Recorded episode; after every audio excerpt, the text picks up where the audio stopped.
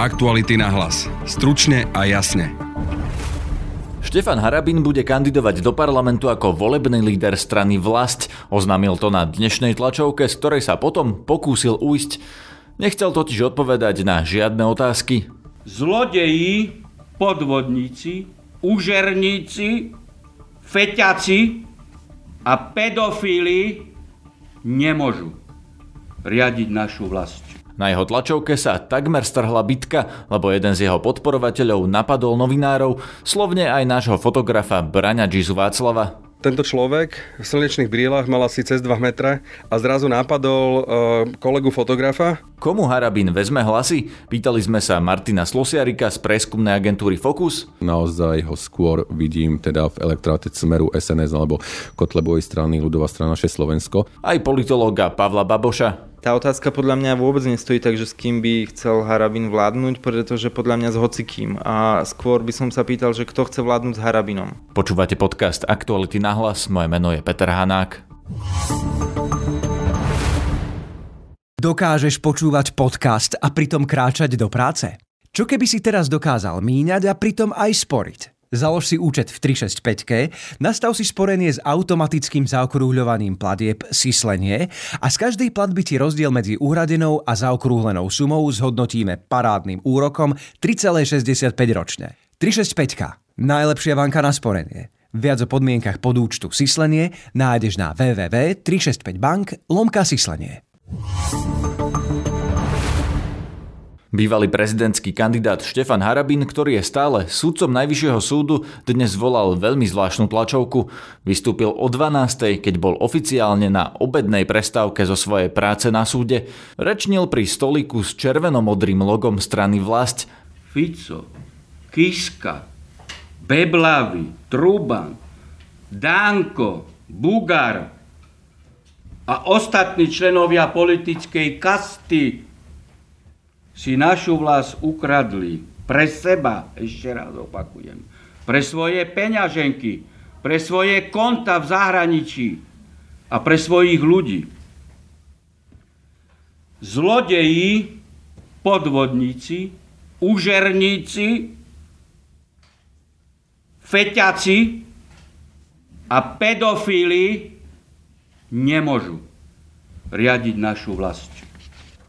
Ani nesmú prezidentských voľbách som dostal dôveru 320 tisíc občanov. Táto dôvera zavezuje a cítim túto dôveru a nielen ju, túto dôveru, ale cítim aj túžbu po zmene, ktorú prejavujú občania na Slovensku takmer denne.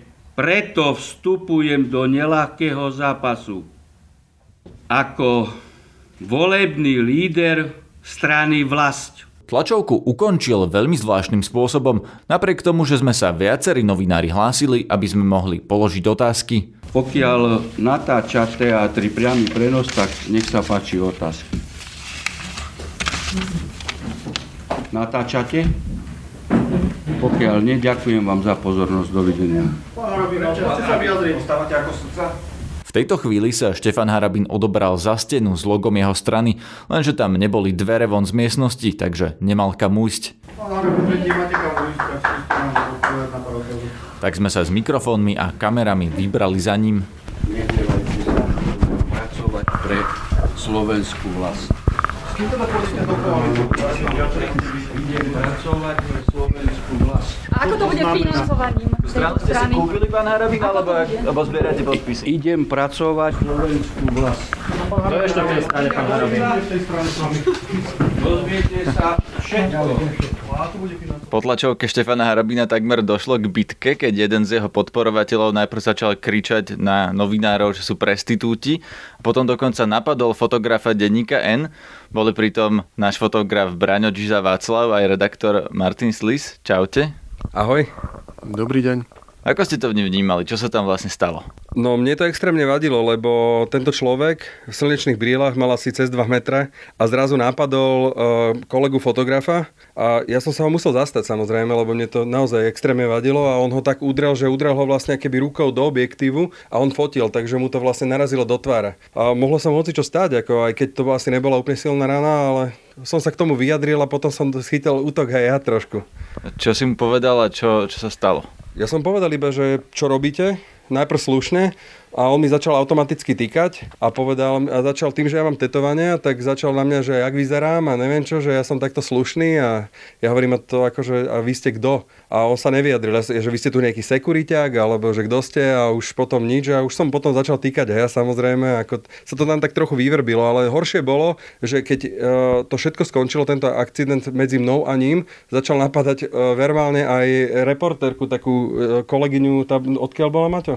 To bola Lucia Krbatová z denníka SME a teda on sa postavil ku nej, začali ju označovať, že je prestitútka, neskôr prešiel k osloveniu prostitútka priamo a ona samozrejme sa bránila, tak sme viacerí pozorovali tú situáciu, že čo sa vlastne bude diať. Viacerí e, redaktori, reportéri aj fotografii si odnesli nadávky od tohto človeka, či už teda e, z denníka sme, e, od nás z aktualít alebo z agentúry SITA, z televízie Teatry napríklad tiež, čiže viacerých tam tento človek slovne napádal a oslovoval ich teda, teda výrazmi, ktoré by sme asi na tlačovej besede človeka, ktorý chce kandidovať do parlamentných volieb, nečakali. No a skončilo to tak, že on sám prestal, či ako to dopadlo? Ja si myslím, že on odišiel zrazu. Ja neviem, ako to celé vlastne dopadlo, lebo napokon teda ešte novinári sa presunuli za Štefanom Harabinom, ktorý z tlačovej besedy odišiel do vedľajšej reštaurácie na kávu, a, ale vyzerá, že tento človek jednoducho sa tam pohádal a napokon teda asi odišiel, alebo nejak sa teda rozišli. A vieme, kto to bol? Či to bol nejaký Harabino podporovateľ, alebo on o sebe kričal niečo také, že vy tu nie ste novinár, ja som tu novinár, niečo podobné som zachytil. To bol nejaký novinár? Alebo niekto z Harabinových ľudí? Ja som ho v živote nevidel, takže ja neviem povedať za seba, ale, ale tváril sa, aké by patril tam na tú tlačovku. Ja, pre mňa je tiež záhadou, čo to bolo za človeka. Viacerí teda novinári, ktorí s ním došli do slovnej potičky, sa ho okrem iného aj pýtali, že kto to je, nech im teda vysvetlí, že z akej pozície na nich útočí. Tento človek vlastne nikomu nič nepovedal a pokračoval len vlastne vo svojom vulgárnom prejave. Takže nevieme, že kto to je. Vráťme sa ale späť k Štefanovi Harabinovi, ktorý pred otázkami opäť ďaleko neušiel, len do vedľajšej reštaurácie, tam si sadol ku káve. Povedal som všetko, čo považujem za potrebné. Vy ste toho ešte mnoho nezažili, viete. Ja som za celý život zažil toho už veľa. Ja som konfrontovaný denodenne s vrahmi, nielen s redaktormi. Zostávate som pán Harabin? Vy ste kritizovali úplne všetky, avšak mnohých veciach máte pravdu, ale ako s kým by ste išli vládnuť, keď všetko sú podľa vás gaunery? S každým, ktorý bude akceptovať môj program. No, to aj s pánom Trubanom? S každým, kto bude môj program akceptovať, konkrétne osoby som už vyrátal. Vy ste nevymenovali pána na Kotlebu, čiže s pánom Kotlebom by ste spolupracovali? Ešte raz, s každým, kto bude akceptovať môj program. S každým, nikoho nevylučujem. Ešte raz hovorím, s každým, kto bude akceptovať môj program. Zrejme hovoríte o politických stranách a nie o osobách. Dokedy budete... Nájem sa a idem pracovať. Dokedy budete Aj to sa všetko dozviete. No zatiaľ ste sudcom teda. No veď ako. A to sa môže byť sudcom a zároveň politikom? Prečítajte si zákon, pokiaľ možno spredu aj zozadu. Vám to neprekáža, nevidíte v tom nejaký morálny problém? Ešte raz opakujem, nechajte ma, dozviete sa, keď mi zabezpečíte priamy prenos uh, na živo v TA3, respektíve pokiaľ vy ste z Markízy, tak Markíze, vám odpoviem, a nebudete strihať tak ako... Prečo vám, závisí, prečo vám tak záleží na to priamo prenose? To je také No lebo vás poznám už ako. Však normálne bežíte na život, tu vás strihujú viacerí. No ja vás poznám už. A čo myslíte, že tam niečo dáme nejaké? Ja nič nemyslím. Ja už som zažil toho dosť. Ja nič si nemyslím, pán redaktor. Ja viem, ja, ja si nepotrebujem myslieť. Ja viem. No idú tu naživo prenosy z viacerých médií, tak sa chceme spýtať, ako to bude s financovaním vašej kampane. Dozviete sa včas na ďalších tlačových konferenciách. Kedy budú ďalšie konferencie? Kedy to budem cítiť za potrebné, tak vtedy ich zvolám. Stranu ste si kúpili, či zbierali ste podpisy, či ako to je? Vy ste zatiaľ nepochopili, tak si prepočujte ešte raz celú tlačovú konferenciu. Ste povedali, ale či zbierate podpisy, alebo či... Pán redaktor, zodpoviem, e, zodpoviem vám na ďalšie všetky otázky a vaša zvedavosť bude ukojená. Pán Harabin, to je premenovaná strana občianskej lavice, táto vaša strana. E, vy ste teda ako je štatutár už, alebo jak je to, to ovláda nejaký východoslovenský podnikateľ. Ako ste k tej strane prišli? Pán redaktor, ešte raz vás opakujem, že pokiaľ chcete dávať ďalšie otázky, ja idem sa sústrediť na prácu pre stranu vlastia. No, no tak ako môžem si aj vypiť no, kávu, nie? No tak ako... A idem sa nájsť, a, a idem pracovať. Nebojte sa, odpoviem vám na všetko. Ja som nikdy neudnekal pred žiadnym novinárom. Ja nejako, ja som len zvolil tento typ tlačovej konferencie. No, ale ja neutekám. Diváci zvedaví na tie odpovede, ktoré nám nechcete Diváci dať. dostanú odpovede, nebojte sa. Keď zvolám ďalšiu tlačovú konferenciu.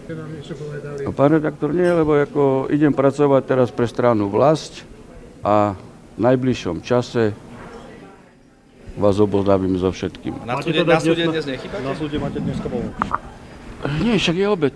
Ja som dal tlačovku cez obed, sa vrácam do obed. No teraz e, idem následne do roboty a potom idem pracovať pre stranu vlast. Samozrejme. Ďalej súdca. Ako, pokiaľ ste pričetní, tak budete rozumieť už pôvodne postaven, teda pôvodne zodpovedanej otázke, pokiaľ ste pričetní. Oficiálne ste si počas obedu odskočili na paču. Samozrejme, tak ako aj predtým. Tam sa v tom zákone píše, že pokiaľ bude kandidovať, čo ešte nekandidujete, takže počkajte si, kým teda sa zaregistrujete ako kandidáta. Prečo sa snažíte si dávať sugestívne otázky a aj si odpovedajte? Ale ja už som vám povedal, no, no tak veď to je dobré, že viete čítať zákon spredu, zozadu, čítajte si ho. Ale ja ako chcem mať e, kľud, ako... Kolega Jaroslav Barborák oslovil sociológa Martina Slosiarika z agentúry Focus, ktorá robí preskumy preferencií politických strán. Dnes tu bola oznámená tá iniciatíva Štefana Harabina. Zakladám novú stranu. Aké šance dávate? My sme tú stranu ešte nemerali, alebo nezaradili sme ho prirodzene vlastne do zoznamu ostatných politických strán, čiže skôr môžeme vychádzať z možnosť tých prezidentských volieb. Tam ale chcem upozorniť, že e, to, že mal dobrý výsledok v prezidentských voľbách, že dokázal mať dvojciferný výsledok automaticky, neznamená, že ho dokáže pretaviť vlastne do takéhoto výsledkového výsledku aj v, v, v parlamentných voľbách. Je to dané primárne tým, že e, aj tí jeho voliči v tých prezidentských voľbách pochádzali z nejakých primárne z nejakých, z nejakých elektorátov. Vieme, že tu nadpriemernú podporu mal povedzme eh, v elektoráte Slovenskej národnej strany, eh, v Smere mal eh, nadpriemernú v elektoráte ľudovej strany naše, naše Slovensku. Myslím si, že to môžu byť aj elektoráty, kde on bude čerpať. Predpokladám, že tá jeho politika bude primárne národná, konzervatívna, tak ako ju on, on prezentuje. Je mi dnes ťažko akože odhadovať, že koľko percent môže mať. Každopádne ide o známu osobnosť a osobnosť, ktorá prešla už vlastne nejakými voľbami a vidíme, že dokázala zanechať dosť výraznú stopu, by som povedal. Čiže určite bude, bude silným súperom pre, a dokonca ja si myslím, že niektoré politické strany môže aj ohroziť. Z toho, čo ste povedali, vyplýva teda, že tá jeho podpora pôjde skôr na úkor tých dnes vládnych strán? Uh, môže, uh, myslím si, že áno, že skôr uh, to... Um, ten potenciálny volič, eh, naozaj ho skôr vidím teda v elektráte Smeru SNS alebo Kotlebovej strany Ľudová strana naše Slovensko.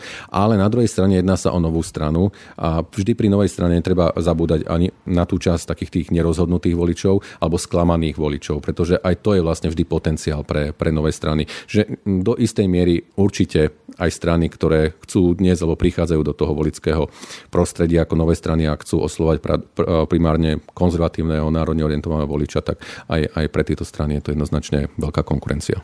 S mikrofónom som sa vybral za politologom Pavlom Babošom z Filozofickej fakulty Univerzity Komenského. Pýtal som sa ho, ako vníma spôsob, akým Štefan Harabin oznámil vstup do politiky. Ja to vnímam veľmi rozpačito, pretože na jednej strane Štefan Harabin predstavil nejakú stranu alebo zámer byť volebným lídrom strany a, a na druhej strane nedokázal povedať, čo si pod tým vlastne máme predstaviť a či je naozaj ochotný ísť do volebného súboja s tým, že príde o sudcovskú funkciu. Pretože nebude jednoducho môcť byť na kandidátnej listine politickej strany bez toho, aby prišiel o talár a rovnako podľa zákona nemôže ani vykonávať politickú činnosť a byť zároveň sudcom. Ale on už v tejto chvíli vykonáva politickú činnosť, lebo bol dnes na tlačovke s logom strany vlast a zároveň stále sudcom. On priznal, že on vlastne na tú tlačovku si odskočil počas obednej prestávky, počas svojej práce sudcu. Ja to vnímam veľmi problematicky. V zákone o sudcoch a prísediacich sa píše, že sudca nesmie byť nielen členom politickej strany alebo hnutia, ale ani nesmie vykonávať prácu v politickej strane alebo v politickom hnutí. A Pravdepodobne by sa právnici možno bavili o tom, že či toto je práca pre stranu alebo v strane. Z hľadiska mňa ako politologa je to úplne jedno. Jednoducho ide o snahu, o ambíciu v, vo volebnom zápase politických strán dosiahnuť nejaký volebný zisk. Ale on môže kalkulovať aj s tým, že čo mu urobia. Tak postihnú ho disciplinárne, to už skúšali veľakrát, aj keby ho naozaj zbavili tej funkcie sudcu, tak to asi nebude skôr ako sám by sa aj stihol vzdať, keďže by kandidoval. Moja otázka skôr je, že či to nie je aj preto, že mu hrozí, že sa nedostane do parlamentu, že on môže kalkulovať, že ak by sa nedostal do parlamentu, tak by bol naďalej sudcom. Hrozí mu, že sa nedostane do parlamentu? Určite áno, tak ako má dobré šance, aby sa do parlamentu dostal, je tam stále aj riziko, že sa do neho nedostane. Keď sa iba pozrieme na dráhu Andreja Kisku a jeho novej strany. Ide o prezidenta, bývalého prezidenta, ktorý dostal pri prezidentských voľbách oveľa viac hlasov než Štefan Harabin v roku 2019 bol 5 rokov na výslní, bol 5 rokov prítomný vo verejnom priestore ako prezident. Čísla dôvery mal ďaleko, ďaleko vyššie, než sú preferencie Smeru alebo ktorejkoľvek strany. A po založení politickej strany tých preferenciách to trvalo niekoľko týždňov, kým sa dostal nad 5% a, a stále je to v tom najnovšom len 7. A, a to sa bavíme o človeku, ktorý z celej politickej a, scény mal najväčšie predpoklady na to, aby úspešne prerazil. Takže myslíš, že Štefan Harabin môže dopadnúť ešte horšie ako Andrej Kiska, teda že to nebude ani 7% strana, ale že to naozaj môže, môže skončiť na 3-4%? Jasné, toto je, toto je riziko. Aké je to realistické, že by sa tam ten Harabin reálne nedostal? Veľmi ťažko sa momentálne robí nejaký presný odhad. A ten transfer preferencií alebo hlasov z prezidentských volieb do volieb parlamentných je náročný, pretože je to úplne iný typ zmýšľania, iný typ programu a tak ďalej ale keď teda by sme to mali rozhodnúť na tej peťke a, a, a povedať môj typ, tak ja si myslím, že by sa skôr dostal. A ten hlavný argument je, že on bude súťažiť s politickými stranami, ako je Sme rodina Borisa Kolára, ako je národ, Slovenská národná strana, ako je LSNS a, a, a zároveň bude veľa voličov lákať aj zo smeru a to v témach, kde vie byť jednoducho autentickejší. Ako obranca vlasti, ako obranca nejakých konzervatívnych tradičných hodnôt Slovákov, jednoducho je presvedčivejší ako, ako iní politici a preto si myslím, že by ich dokázal odlákať voličov. Keď hovoríš, že presvedčivejší ako iní politici, čím je Harabin presvedčivý a pre akého voliča? Veľmi ťažko sa to vysvetľuje, veľmi ťažko sa vžíva do, a, do hlav iných ľudí a iných voličov, ale um, Štefan Harabín je presvedčivý napríklad tým, a ako používa odborné výrazy ako chladnokrvne pôsobí, aj keď samozrejme aj jeho je možné vyviesť z rovnováhy, ale v mnohých debatách, povedzme pred prezidentskými voľbami, pôsobil oveľa pokojnejšie než iní kandidáti. A to vytvára taký dojem, že vie, o čom rozpráva, je odborník a naozaj vie, ako riešiť niektoré problémy. Môže to dopadnúť aj tak, keď hovoríš, že bude brať napríklad sme rodina Borisa Kolára alebo bude brať hlasy voličov SNS, že všetky tieto strany môžu skončiť napríklad so 4,5%? Samozrejme, aj, aj to je možné a je možné, že práve strany, ktoré sú dnes na tej hranici 5-6% v prieskumoch, budú, naj, budú najviac ohrozené. Nemyslím si, že by sa to týkalo napríklad KDH alebo Mostu Hit. Pri Matovičovi neviem, ale asi sa to nebude týkať ani strany za ľudí. Určite by veľmi málo bral progresívnemu Slovensku v koalícii zo spolu. Tie prieskumy z minulosti z obdobia prezidentských volieb ukazujú, že toto nie je jeho čas elektorátu.